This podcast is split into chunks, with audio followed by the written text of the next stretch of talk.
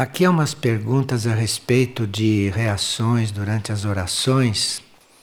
A pessoa diz que durante as orações, principalmente aqui em Figueira, ela sente uma leve pressão e às vezes um formigamento no lado direito da cabeça. Se isso está ligado a uma possível estimulação do cerebral direito. Não, isso são reações etéricas que nem é preciso considerar. É uma reação, uma estimulação e isto vai passando, é só não dar importância. O desenvolvimento do centro cerebral direito não é no físico e não dá nenhum tipo de sinal no corpo físico. E outra pessoa diz que há dois meses ela percebeu que deveria orar mais e que ela sente que deveria chegar a uma oração ininterrupta. E como ela deve conciliar mantras e orações com as atividades diárias e com as tarefas em Figueira. À medida que você ora formalmente ou que ora em horários, se você realmente orar com sinceridade, aquilo vai ficando incorporado e você passa a orar sempre. Mas isto não deve se transformar numa sugestão, numa mentira. Pensa que está orando, mas não está. Quem está orando sempre não tem necessidade de orar formalmente, a não ser em momentos específicos que use aquilo como uma tarefa para outros motivos. Mas a oração vai ficando na gente. A finalidade é toda a nossa vida se transformar numa oração. Nós podemos, em tudo que fazemos, estar glorificando a criação estamos glorificando a mente única. E se a gente quer mesmo fazer isto, e se os corpos vão se adaptando a esse trabalho, nós acabamos fazendo isto. Não ininterruptamente, isto é impossível, mas uma grande parte do tempo. Agora, esta mesma pessoa diz: quando faço um mantra ou oração com bastante entrega, devoção, Sinto uma energia forte na palma das mãos e além da região cardíaca. O que isso quer dizer? Então, na palma das nossas mãos nós temos um chakra e por aí sai muita energia. E se nós temos uma atividade cardíaca, se o centro cardíaco está bem desenvolvido, se nós fazemos as coisas com o coração, se nós temos uma busca de amor, amor pelo Supremo, amor pela criação, amor pela mente única. Então, o coração vai se expandindo e pelos braços, saindo pelas palmas da mão, sai toda esta energia de amor e que é muito curativa. E principalmente quando nós lidamos com alimento, isto é muito importante. Isto é, a gente lidar com alimento com amor, a gente colocar oferta nisso, a gente está realmente servindo o outro. E aí isto começa a funcionar. E esta energia amorosa, esta energia cardíaca, desce pelo braço e sai pela palma da mão. E isto é um grande alimento, não físico, mas uma grande energia que se pode estar passando, que se pode estar doando. Esta região cardíaca, como a gente sabe, não, ela simboliza a nossa área de amor universal. Ela está muito ligada assim à palma das mãos. Todos os que desenvolvem esta energia do amor universal têm as palmas das mãos muito curativas. Então, isto é muito bom que a gente tenha presente. Agora, estas coisas devem acontecer naturalmente. Não se pode fazer força para essas coisas acontecerem. Isso também não é uma coisa mental.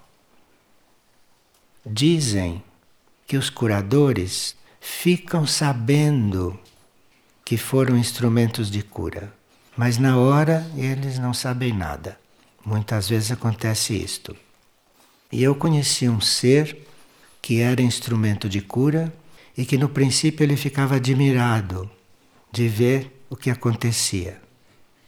Isto é o contrário da pessoa ficar orgulhosa, da pessoa ficar convencida. A humildade é intrínseca a tudo isto. Sem humildade, nada disto acontece. Pode acontecer jogos de força, mas não verdadeira cura. E uma pessoa teve um sonho. Isso é muito interessante. Ela teve um sonho que estava na África, num espaço não na superfície, abaixo da superfície. Ela se viu numa grande sala, sem móveis. Não havia nem mesmo cadeiras nem bancos. A sala era grande, bastante iluminada por uma luz branca e acolhedora. Percebi-me bastante atenta a tudo, acompanhando todos os detalhes do que me acontecia. E de repente não senti mais o meu corpo físico. Neste salão encontravam-se vários seres retilíneos, alongados, sem diferença distinguível de sexo, profundamente silenciosos, em grande harmonia e muito poucos movimentos.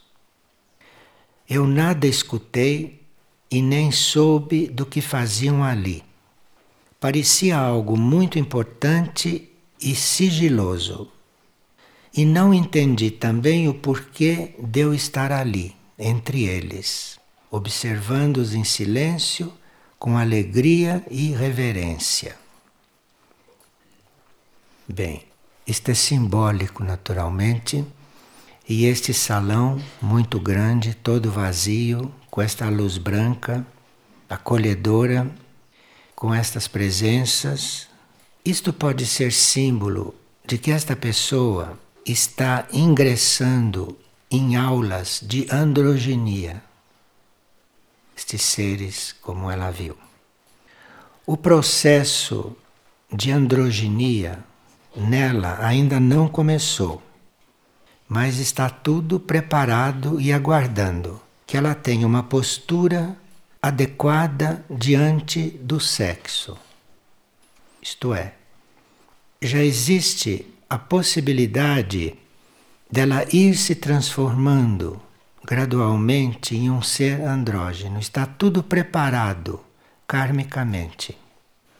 Mas depende de certas decisões que ela tem que tomar com respeito ao uso da energia sexual. E se essas decisões forem tomadas, pelo que ela descreve aqui em seguida, o processo pode começar logo. Há muitas pessoas já nessa situação de passarem por um processo destes, mas ainda mantém apegos a outros seres, apegos a pessoas ou relações.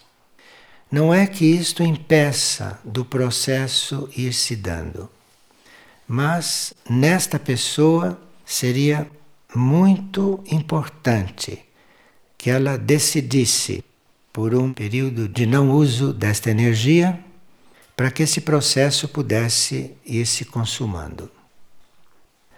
Agora é interessante que o sonho se passava na África, porque pode ser que foi em alguma encarnação africana que ela começou alguma coisa nesta linha, neste sentido. Às vezes, eu vou usar um termo bem conhecido. Às vezes, uma desilusão amorosa é a partida para este processo. Sem uma desilusão amorosa, a pessoa não entraria em um processo destes. E provavelmente isto começou na África, numa encarnação africana. Então, por isso é que o sonho se passa lá.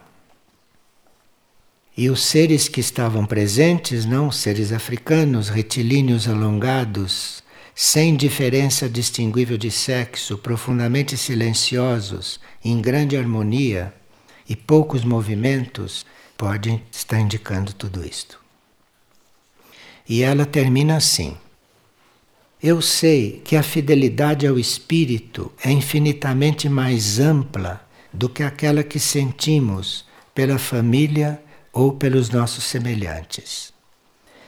Eu preciso de preparação para viver estas coisas. E ela quer dizer que ela começar isto conscientemente seria muito doloroso para ela. Então ela está sendo ajudada a começar isto em sonhos. Bom, e com isto nós vamos continuar a falar sobre o monastério. No livro das lutas à paz, não tem isto.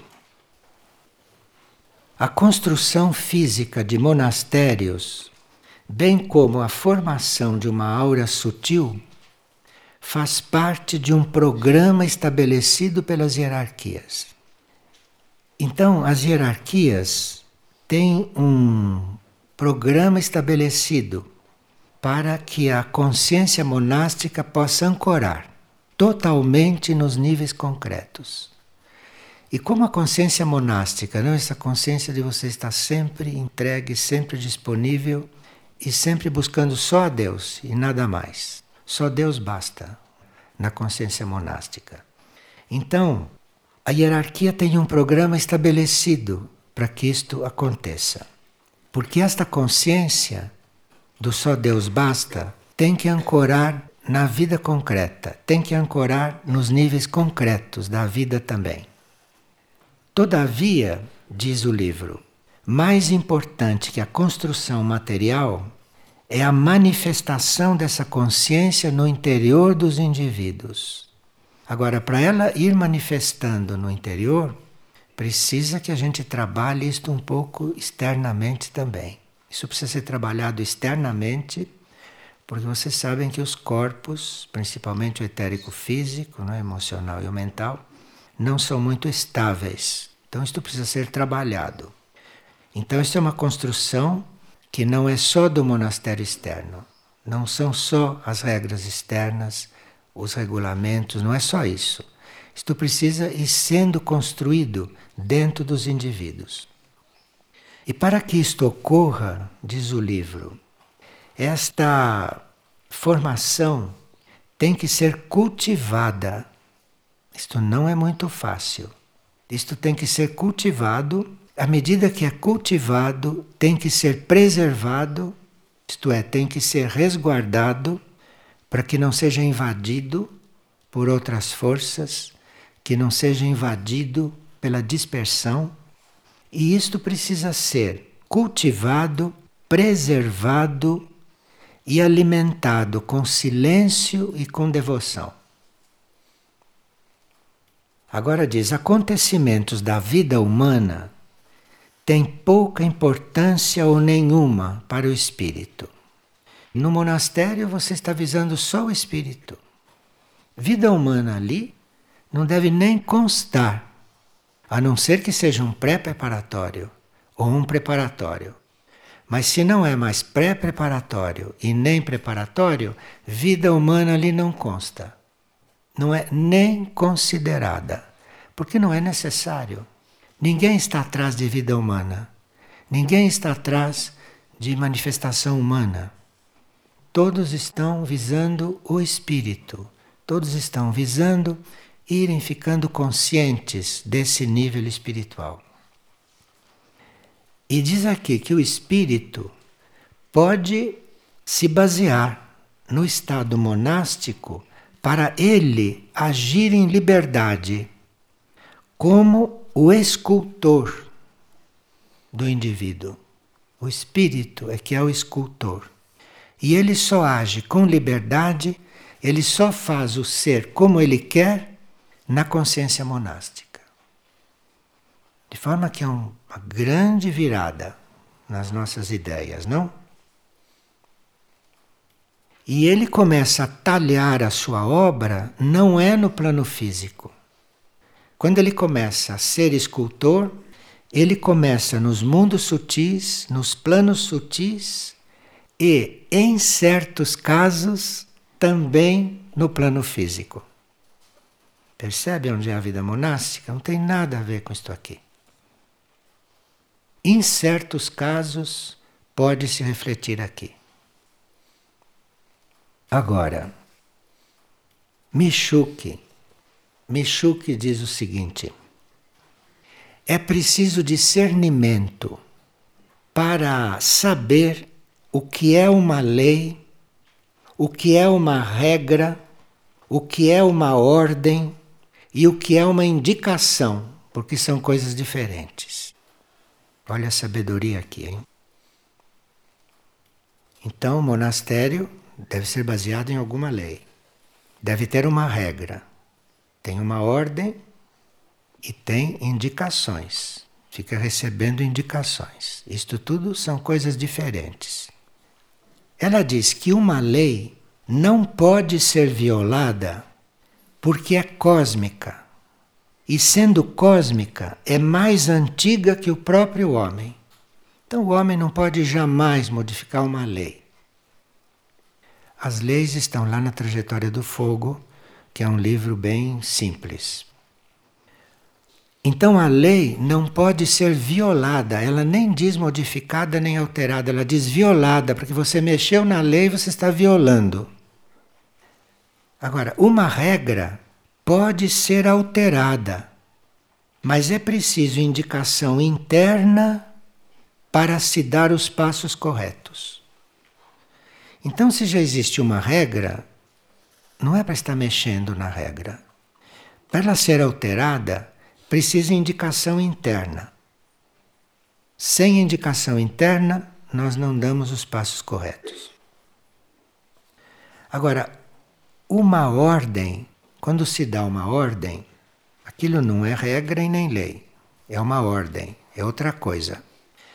A ordem é algo que tem vida útil curta.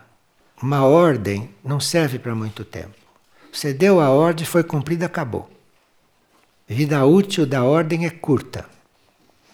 Serve somente para um momento de espaço-tempo restrito no contexto onde ela foi proferida. Agora, uma indicação superior é uma chave que poderá nos levar ao correto. Uma indicação serve para levar ao correto. Mas a partir da indicação que te levou correto, daí por diante você tem que ir com suas próprias pernas ao encontro da fechadura para abrir a porta. A indicação não abre a porta, não. A indicação te dá uma chave. E você que tem que, caminhando com as tuas próprias pernas, usar a chave e abrir a porta. A indicação não faz isto. As indicações podem mudar a cada momento, pois seguem as ondas cósmicas. Então, se você receber uma indicação agora, você trate de seguir logo, porque daqui a pouco já é outra. E se você não cumpriu esta, a outra talvez você não tenha como cumprir, porque lhe faltam os elementos que você devia ter conseguido aqui, nesta primeira indicação. Enfim, indicação é coisa para se ter com muita atenção, porque as indicações são seguidas. Indicação não serve para muito tempo. Elas vêm uma depois da outra.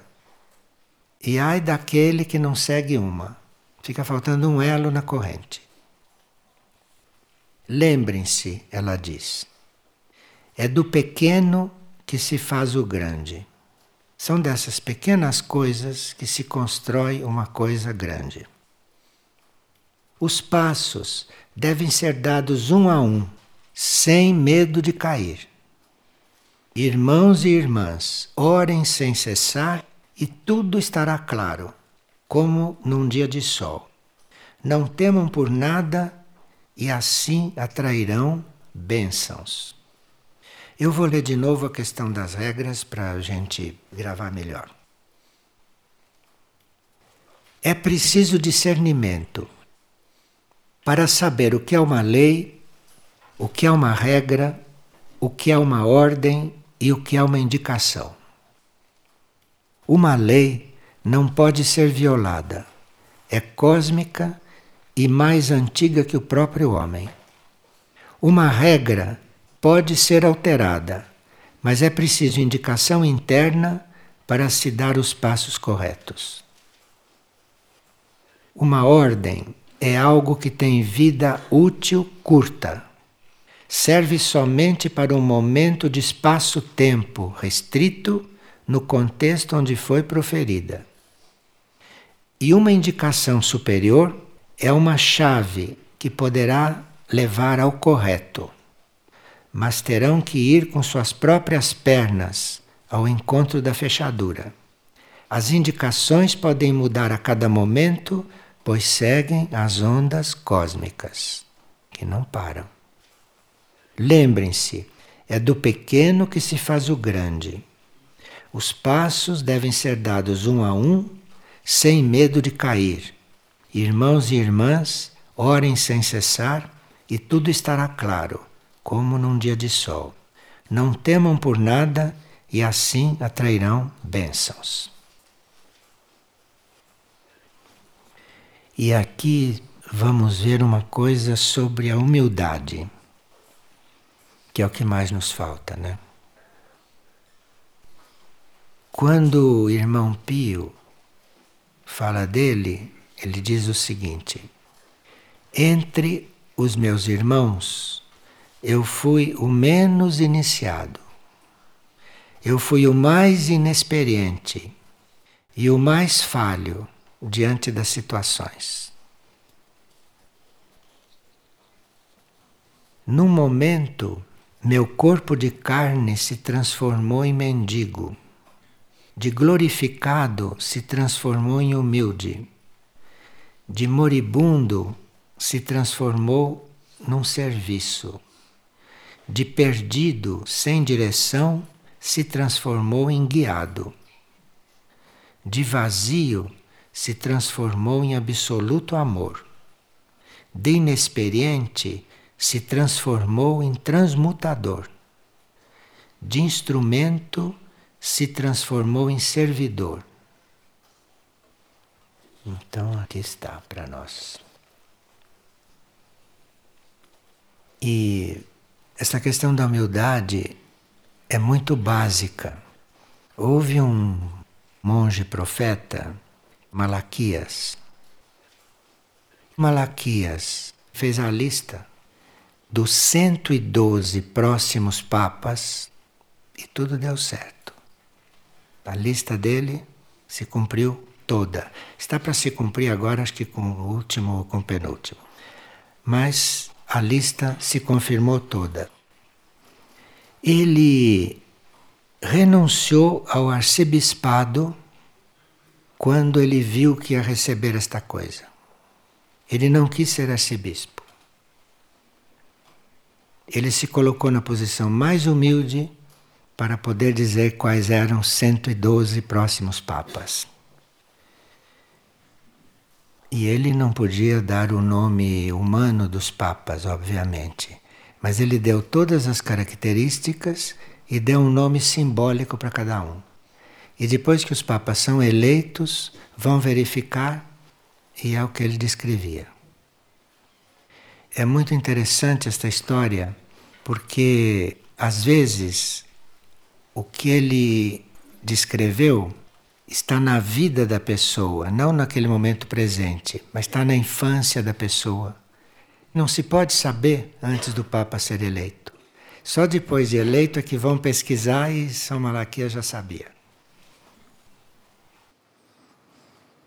Nós estamos vivendo, não como vocês sabem, já momentos de emergência na situação planetária. E aqui deste lado, do nosso lado, as situações não são ou não muito críticas ou não muito intensas, mas em outras partes do mundo já são parte da purificação da Terra. Então está na hora de nós todos não estarmos, de alguma forma, colaborando com a harmonia, colaborando com a vida, enfim. E todos nós temos um papel nesta situação planetária. Todos nós temos um papel. Nós há muitos anos vimos sendo preparados para isso e agora a situação está aí e seria muito bom que nós todos reconhecêssemos o nosso papel. Porque, mesmo que não participemos de grupos de resgate, como há, não? Que não participemos de grupos especiais de oração, etc., nós temos um papel nesse trabalho. E cada um deve se encontrar e fazer a própria parte, individualmente. Mesmo que não seja chamado para nada, mas o chamado já houve. Chamado já houve para nós colaborarmos nesta situação. Como vocês veem, Figueira respondeu. Chegou a formar este grupo no momento oportuno. Então, seria muito bom que nós tivéssemos uma ideia do que cada um de nós fazer nessa situação. Qual é o nosso papel nessa situação, mesmo sem que a gente tenha que interromper os seus afazeres ou interromper os seus compromissos e assim por diante. O nosso primeiro papel seria nós não agravarmos a situação. E nós podemos agravar uma situação com comentários, com repetições daquilo que está acontecendo, enfim. Nós podemos agravar uma situação materialmente psiquicamente ou espiritualmente. Então, nós teríamos que ter uma postura diante dos acontecimentos, uma postura à altura daquilo que já sabemos, daquilo que já conhecemos e à altura do preparo que já fizemos. Muitas vezes nós fazemos um preparo teórico, como foi feito no caso de vocês, e vocês só vão saber se estão realmente preparados é quando a coisa acontecer. É quando vem a prova. Teoricamente, nós sabemos tudo. Mas Deus quis que aqui ainda não acontecesse nada que justificasse todo o preparo que nós já tivemos. Mas não quer dizer que um dia nós não teremos que usar esse preparo. Então, muitas vezes, nós só vamos verificar se estamos mesmo preparados é quando a coisa acontece. Então, nós não deveríamos ser pegos de surpresa. Nós devíamos estar vivendo a nossa vida, cuidando do nosso serviço e tudo isto, como se fosse acontecer uma coisa em seguida. Estamos sempre preparados. Tirarmos esta ideia de que está acontecendo lá no Oriente que está acontecendo lá no norte, que está acontecendo na casa dos outros e que na casa nossa não vai acontecer. Vocês eliminem isto e vivam como se fosse acontecer a coisa em seguida. Que é para vocês estarem preparados e não agravarem a situação, nem materialmente, nem psiquicamente, nem espiritualmente. Porque alguém que já esteja preparado quando acontece algo, mesmo inesperadamente, mesmo de surpresa, que parece que para quem está acontecendo, aconteceu de surpresa. Está escrito, aliás, isto, que vai acontecer de surpresa para todos. Os vulcões não vão avisar, a Terra não vai avisar que vai tremer e assim por diante. Então, nós temos que estar preparados como se fosse acontecer em seguida e vivermos a nossa vida da forma mais harmoniosa possível e dentro da lei do serviço. O segundo ponto, além de não agravarmos a situação, estarmos sempre prontos para ajudar quem precisar. Muitos não vão chegar a precisar porque quando acordarem já estão do outro lado, como sabemos. Mas muitos vão precisar de ajuda aqui mesmo, antes de partirem. Então nós temos que estar sempre prontos para ajudar, pensando mais em ajudar do que em si próprio. olha, aqui está uma grande chave. Então, está preparado, está disponível para ajudar. Porque pode ser que a gente não precise. Isto é muito misterioso, mas há pessoas que nesses momentos de nada precisam, só estão ali ajudando. E há pessoas também que nesses momentos desencarnam um pouco antes das coisas começarem. E é só o corpo físico que passa pela experiência. Isto é quando a alma ou quando os corpos internos ou não precisavam passar por aquela experiência ou tinham que sair para do outro lado ficarem esperando os outros que vão sair do corpo em pânico. Compreende? De forma que os casos são vários. Se nós estamos realmente preparados e se estamos dentro da lei do serviço, alguns podem sair antes do corpo e aguardar os outros lá em cima, porque há muito o que fazer. Eu conheci uma pessoa que trabalhava neste campo. E uma vez li nos jornais que havia tinha acontecido um grande desastre nos Andes uma grande avalanche, um grande acontecimento nos Andes. Quando eu me encontrei com esta pessoa, na manhã seguinte, ela me descreveu o que tinha acontecido durante a noite. Um corpo dela, provavelmente o corpo astral, tinha estado neste lugar onde aconteceu as coisas, ela e muitos outros corpos astrais porque há muitos servidores no mundo. Quer dizer, há muitos em termos. Ali havia um grande grupo. E este grupo de corpos astrais, realmente habitados não pelo seu guia interior, esses corpos astrais, no plano astral, ajudavam os corpos astrais daqueles flagelados a saírem logo do corpo físico rápido, porque há muito apego então, quando acontecem essas coisas, as pessoas apegadas à vida, apegadas ao corpo, em vez de saírem logo, ficam querendo ficar. E esses serviçais, esses servidores, estou me referindo a este caso que eu conheço. E esses servidores, então, no plano astral, eram muitos, era um grupo que ajudavam essas criaturas a saírem do corpo. Então vejam o grau de despreparo em que a maioria se encontra porque apenas teve um sinal de que chegou a hora de partir, vai porque o quanto antes você atravessar esses planos desastrosos, tanto melhor para o seu próprio corpo sutil. Então vai logo. Mas as pessoas em geral não estão preparadas. Mas nós temos muitos irmãos, muitos amigos nos outros planos, como vemos, não? E que são uma espécie de cruz vermelha daqueles níveis e que nessas horas sempre aparecem. Então, não agravar a situação é uma coisa muito importante. E o segundo ponto é nós comungarmos muito amorosamente com a natureza em geral.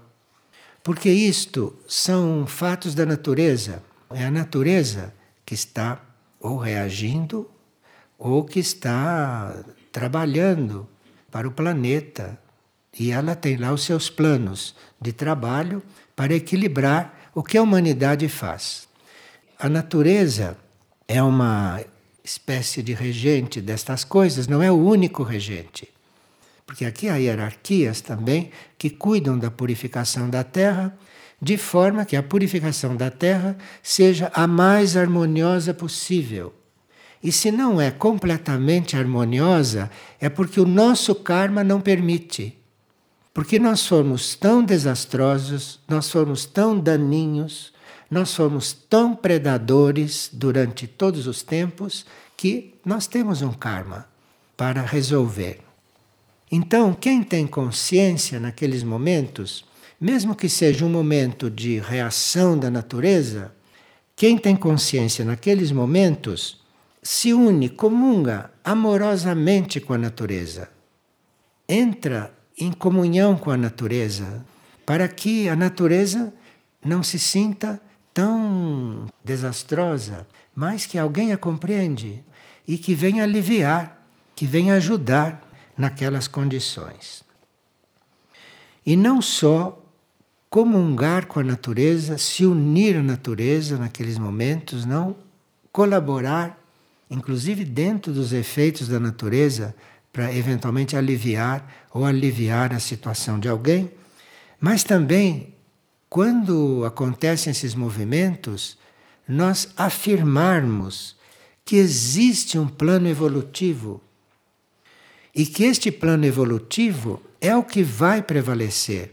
Nós não conhecemos este plano evolutivo e não sabemos que métodos este plano evolutivo deverá usar em certas circunstâncias. Mas, seja qual for o método, a comunhão com a natureza e essa afirmação de que o plano evolutivo sabe o que faz, o plano evolutivo sabe para onde vai levar as coisas, isto é muito importante. Nós sabemos que o plano evolutivo, que é sempre em benefício do planeta, que esse no fim prevalecerá. Apesar de todos os movimentos involutivos, né, de tantas forças e da humanidade é, em geral, o plano evolutivo prevalecerá. Isso nós temos que ter muito claro nesses momentos. E o terceiro ponto, para quem conhece, seria se lembrar dos atributos do monastério.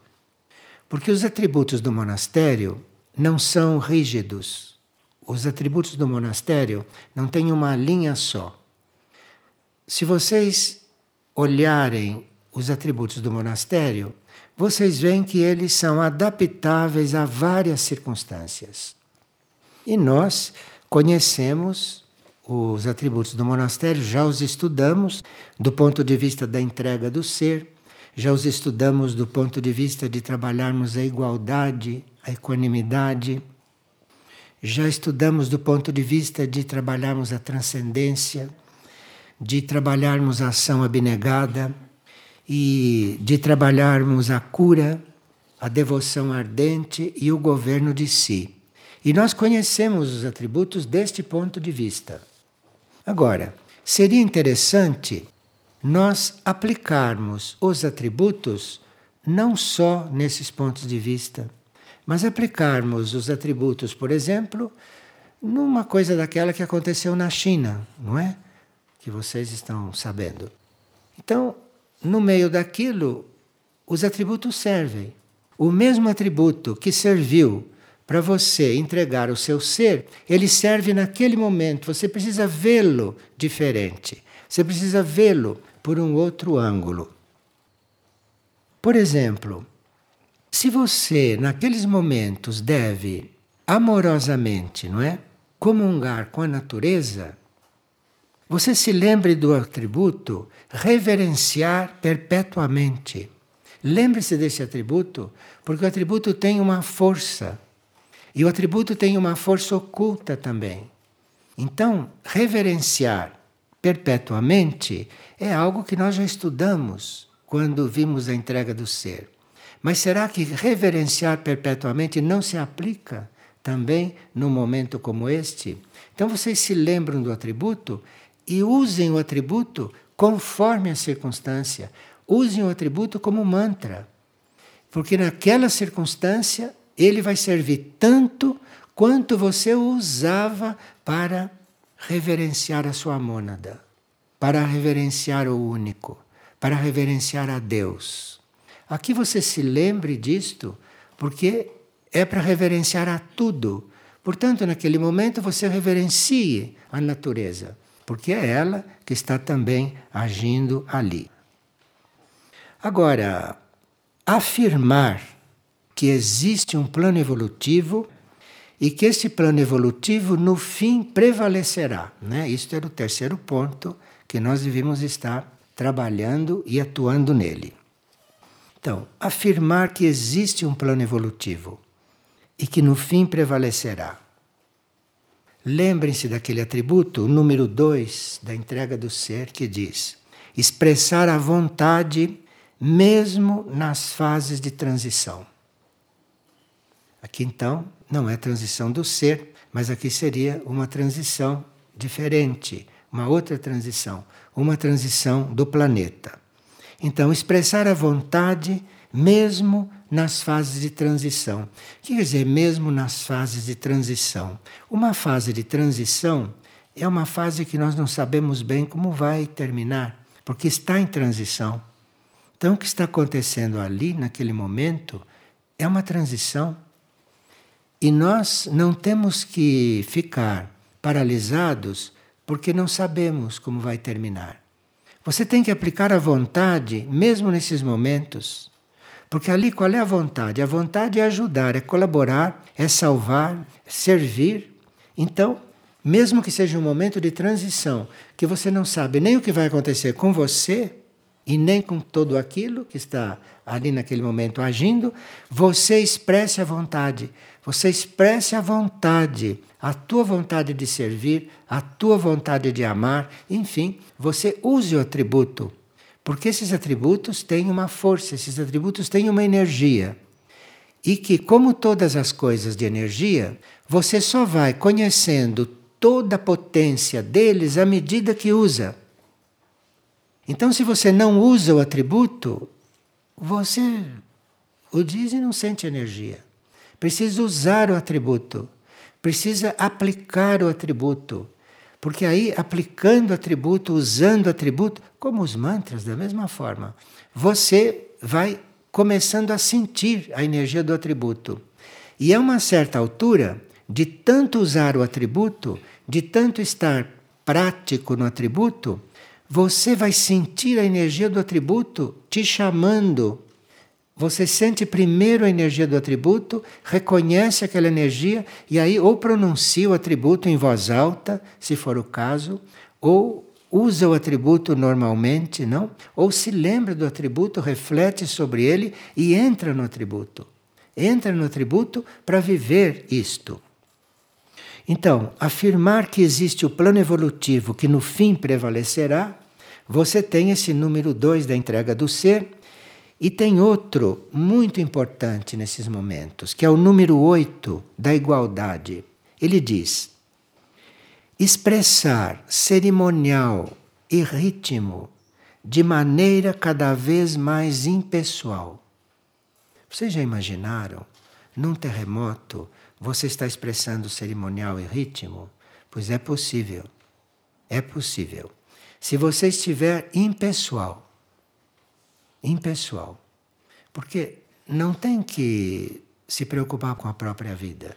Quem sabe que a vida é eterna, quem sabe que aconteça o que acontecer, a sua vida vai prosseguir. Então você pode estar ali impessoalmente.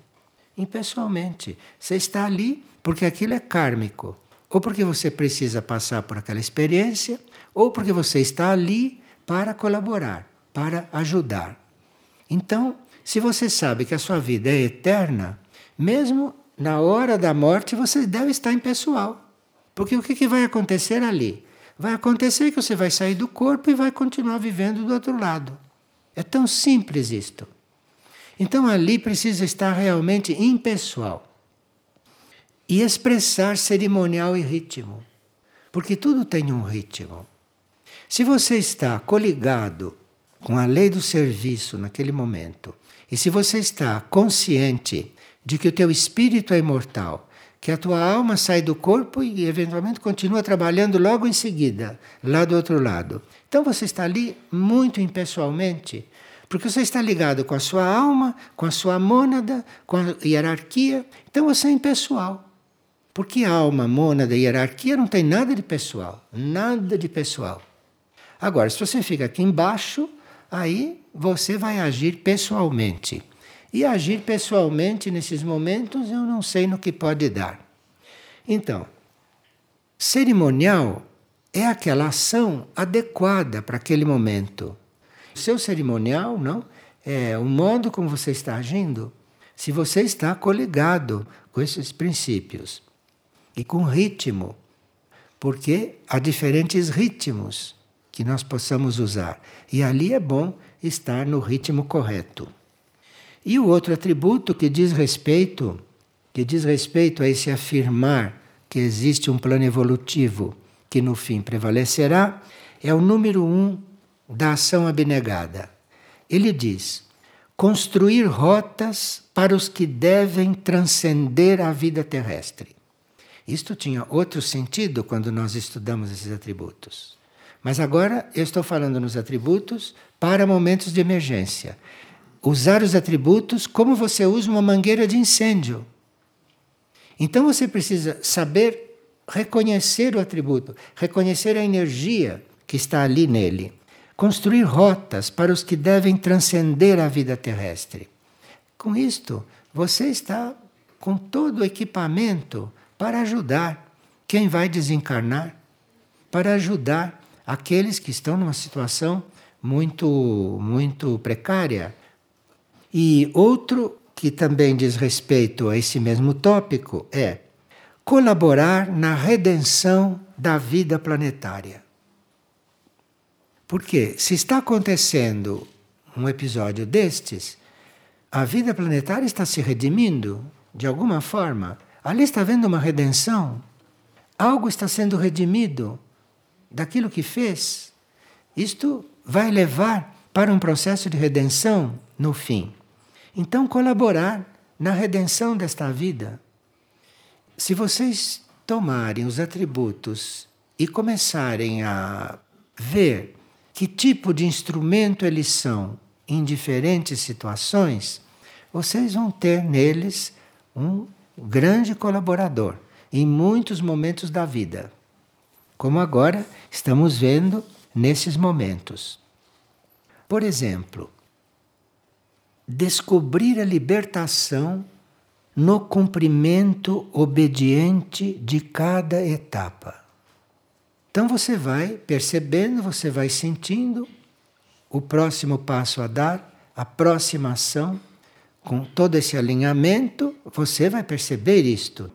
E você vai perceber o quanto é libertador você está cumprindo cada etapa quando você está vendo que chegou a hora, ou chegou o momento ali de uma certa ação, saiba que não é fugindo daquilo e nem deixando de fazer aquilo que as coisas vão se resolver. A libertação está no cumprimento obediente de cada etapa. Agora, decidido dirigir-se ao seu destino, que é o número dois da transcendência. Então, se você está numa situação como esta, isto foi o seu destino. Ninguém está ali se não era o destino dele. A não ser que ele esteja cumprindo o destino de servir e esteja ali a serviço. Mas decidido dirigir-se ao seu destino. Então, seu destino ali naquele momento é aquele você, decidido, o cumpre. E se você vê que a um certo momento o seu destino é partir como os outros, você, decidido, parta. Você, decidido, vai. Porque será menos um a ficar aqui fazendo confusão e não compreendendo o que está se passando. Vai não quer dizer se suicidar. Vai quer dizer se deixar ir quando está vendo que chegou a hora. Porque tem pessoas que sabem que chegou a hora, sentem que chegou a hora, outros não compreendem até o fim. Outros ficam em agonia 40 dias e ainda não compreendem que chegou a hora deles. Mas tem uns que compreendem quando chegou a hora. Chegou a hora, se entregue. Chegou a hora, se deixe ir. Então, decidido, dirija-se ao seu destino.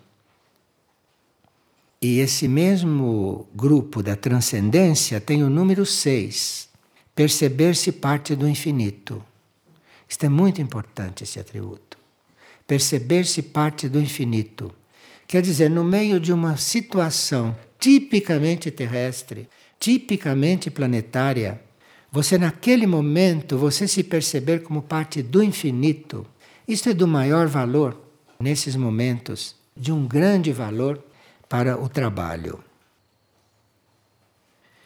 E na ação abnegada, vocês encontram, pelo serviço incondicional, vivificar o núcleo interno dos sofredores. Então, nesses momentos, se houver tempo, porque às vezes não dá tempo, não, às vezes a coisa acontece rápido, você tem que fazer as coisas rapidamente. Mas pode dar tempo pode dar tempo de você estar ali vivificando o núcleo interno de alguém, você dando força internamente para alguém que precisa de força. Claro que do outro lado estão muitos esperando, aguardando para dar força para aqueles que desencarnam. Mas, eventualmente, pode haver também aqui uma verdadeira brigada, não é? um verdadeiro exército, dando força ao núcleo interno desses que estão sofrendo e transformar-se em canal de impulsos espirituais. É o número 4 da ação abnegada. Então você não está ali só como enfermeiro, você não está ali só como médico, você não está ali só como um ajudante ou como um colaborador, mas você está principalmente como um canal de impulsos espirituais. Estudem essa ação abnegada de outros ângulos, porque nesta ação abnegada tem muitos instrumentos para muitas situações. E aqui tem o número 7 da ação abnegada. Ajudar na expressão dos universos e assistir impassível à criação e à destruição das formas formas novas estarão sendo construídas? Estão. Porque se está havendo uma destruição, na realidade está havendo uma desobstrução, uma limpeza, para que em seguida surja uma nova forma, surja uma outra coisa. E você precisa ficar impassível durante a destruição também. Porque em seguida a destruição começa a criação, começa a recriação. Pode ser que esta criação não seja para os nossos dias, mas no tempo real não tem isso de depois. No tempo real está tudo ali. Você está participando, no fundo, da criação de uma nova forma. Se você não está envolvido, mas se está impassível diante da destruição. Porque o que é destruição? É o fim de uma coisa que não deve ser mais. E ali vai entrar uma outra no lugar. Aquilo vai dar espaço, num certo nível, para surgir o novo.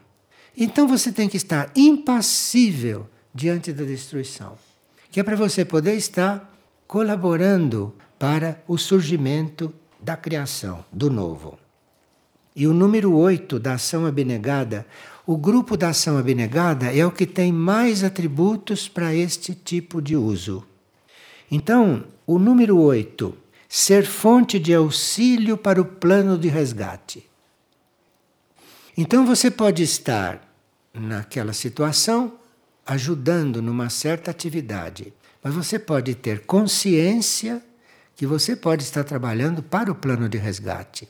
Porque existe uma operação resgate Existe uma operação resgate feita pelos irmãos extraterrestres intraterrenos, que é o resgate desses seres que estão em dificuldades, não?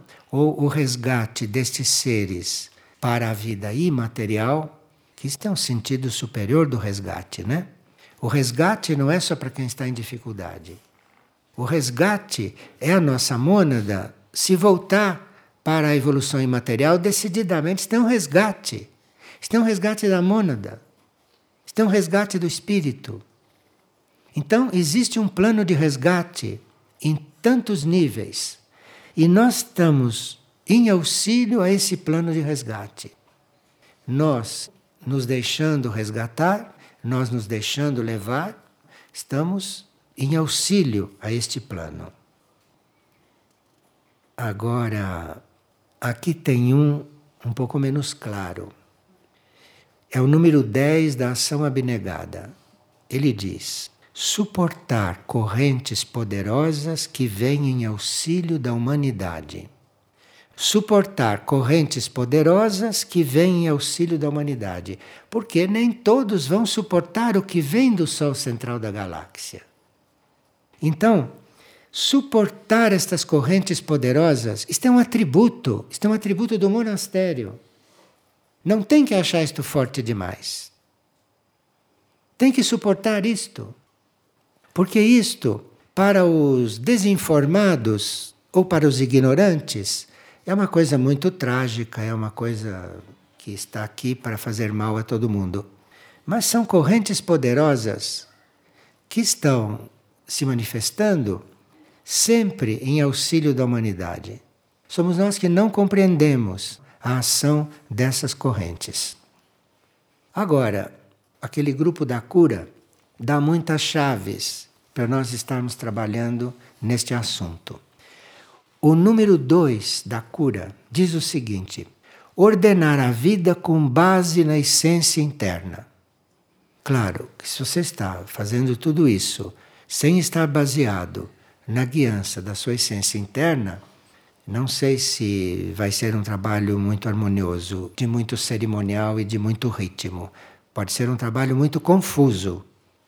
Mas, se você ordena a sua vida com base na essência interna, se você tem esta consciência, então a sua vida foi, você está ali como ordem da sua consciência interna, que não faz parte da ordenação da sua vida. A sua vida tem que desenvolver aquela etapa, aquilo tem que acontecer com você. Então, se você aceita que isto foi ordenado, que isto não está acontecendo por acaso, se você não tivesse que passar, você teria desencarnado antes e iria passar lá do outro lado, porque lá também tem isto, mas de outra forma. Porque a purificação é em toda a órbita, não é só na superfície. Então, considere a sua vida ordenada e se você foi posto naquele lugar, naquele momento e naquela situação, isto foi a sua essência interna que permitiu, ou a sua essência interna que te colocou então você ordene a sua vida com base naquilo que está acontecendo. Não pense nem um momento que você não devia estar ali.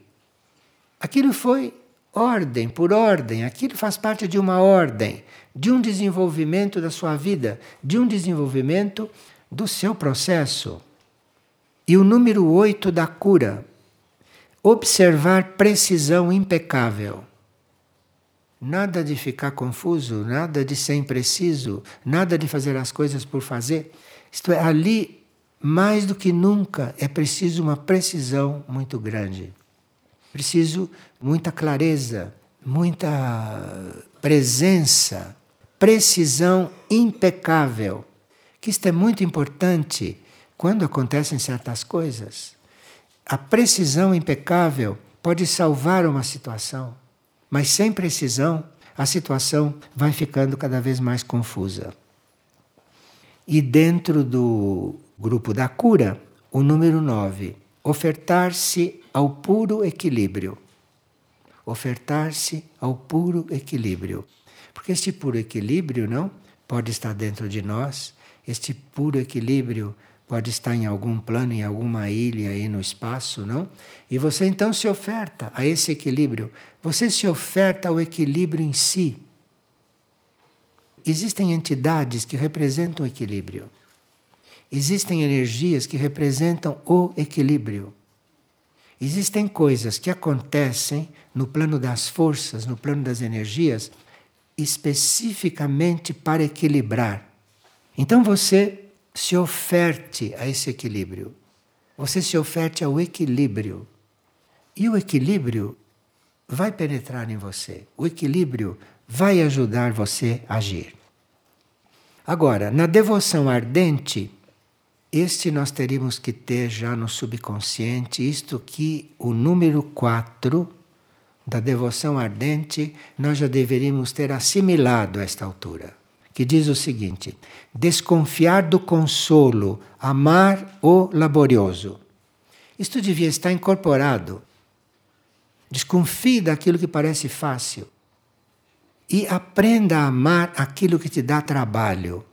Aprenda a amar aquilo que exige, aquilo que exige que você saia do lugar. Aprenda a amar isto.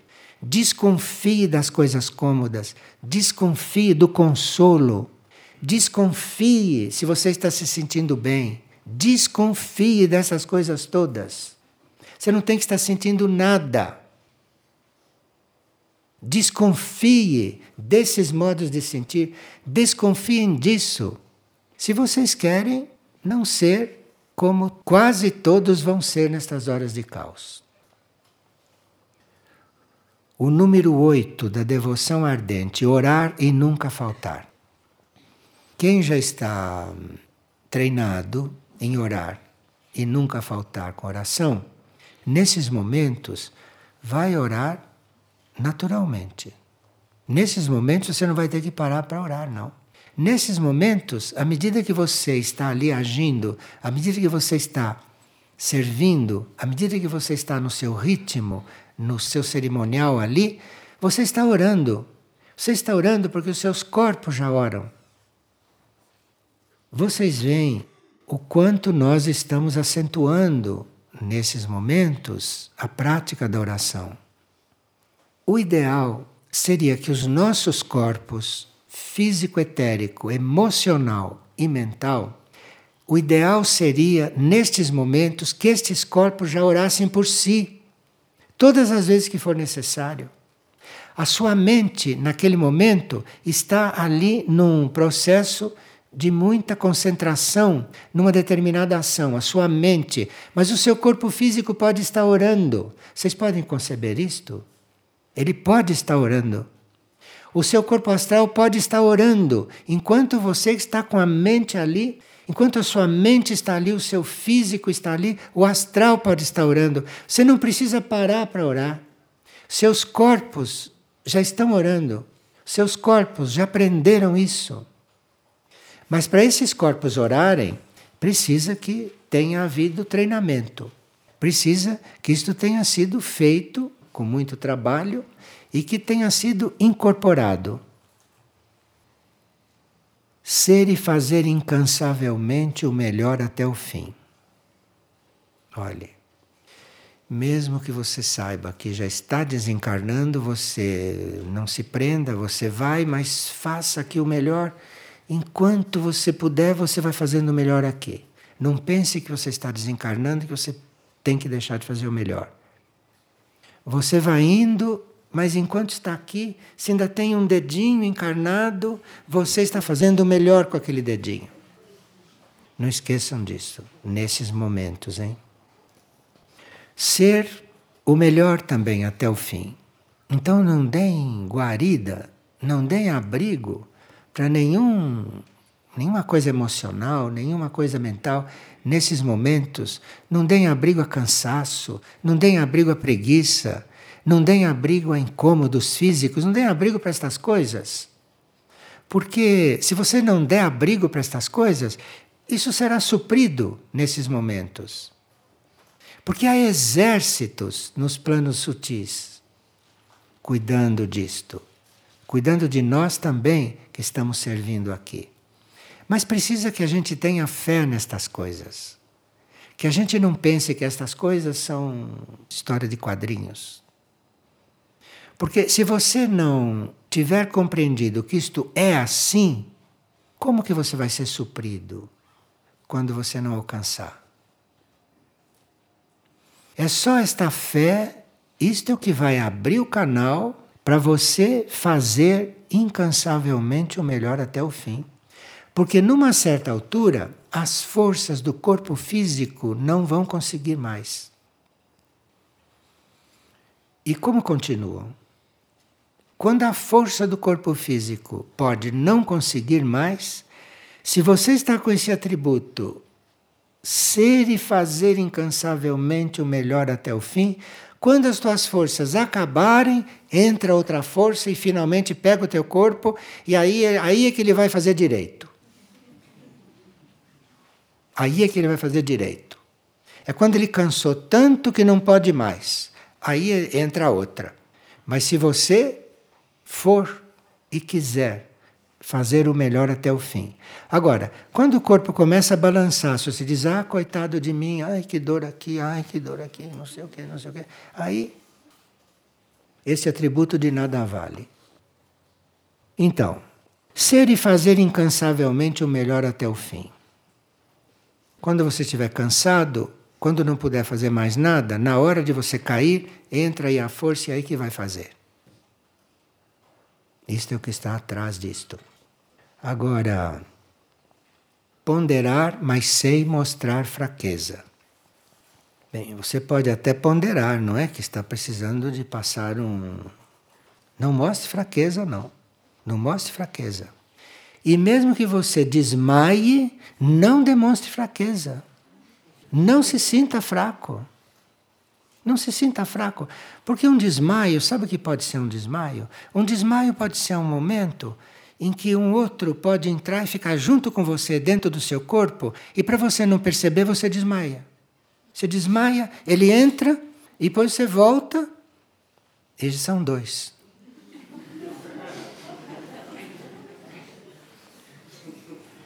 Ponderar, mas sem mostrar fraqueza. E nada temer, mas ser prudente. Este nada temer a gente consegue sendo prudente. Ser prudente não quer dizer que vai deixar de fazer as coisas por prudência, não. Ser prudente em geral. Ser prudente.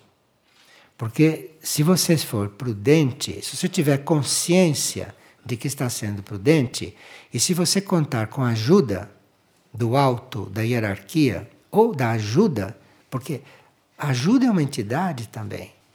Ajuda pode se transformar numa entidade. Tantas pessoas que oram para ajudar os outros, tantas pessoas que passam a vida orando, criam entidades que ajudam. Não é ninguém, é a forma pensamento da ajuda que baixa ali e age.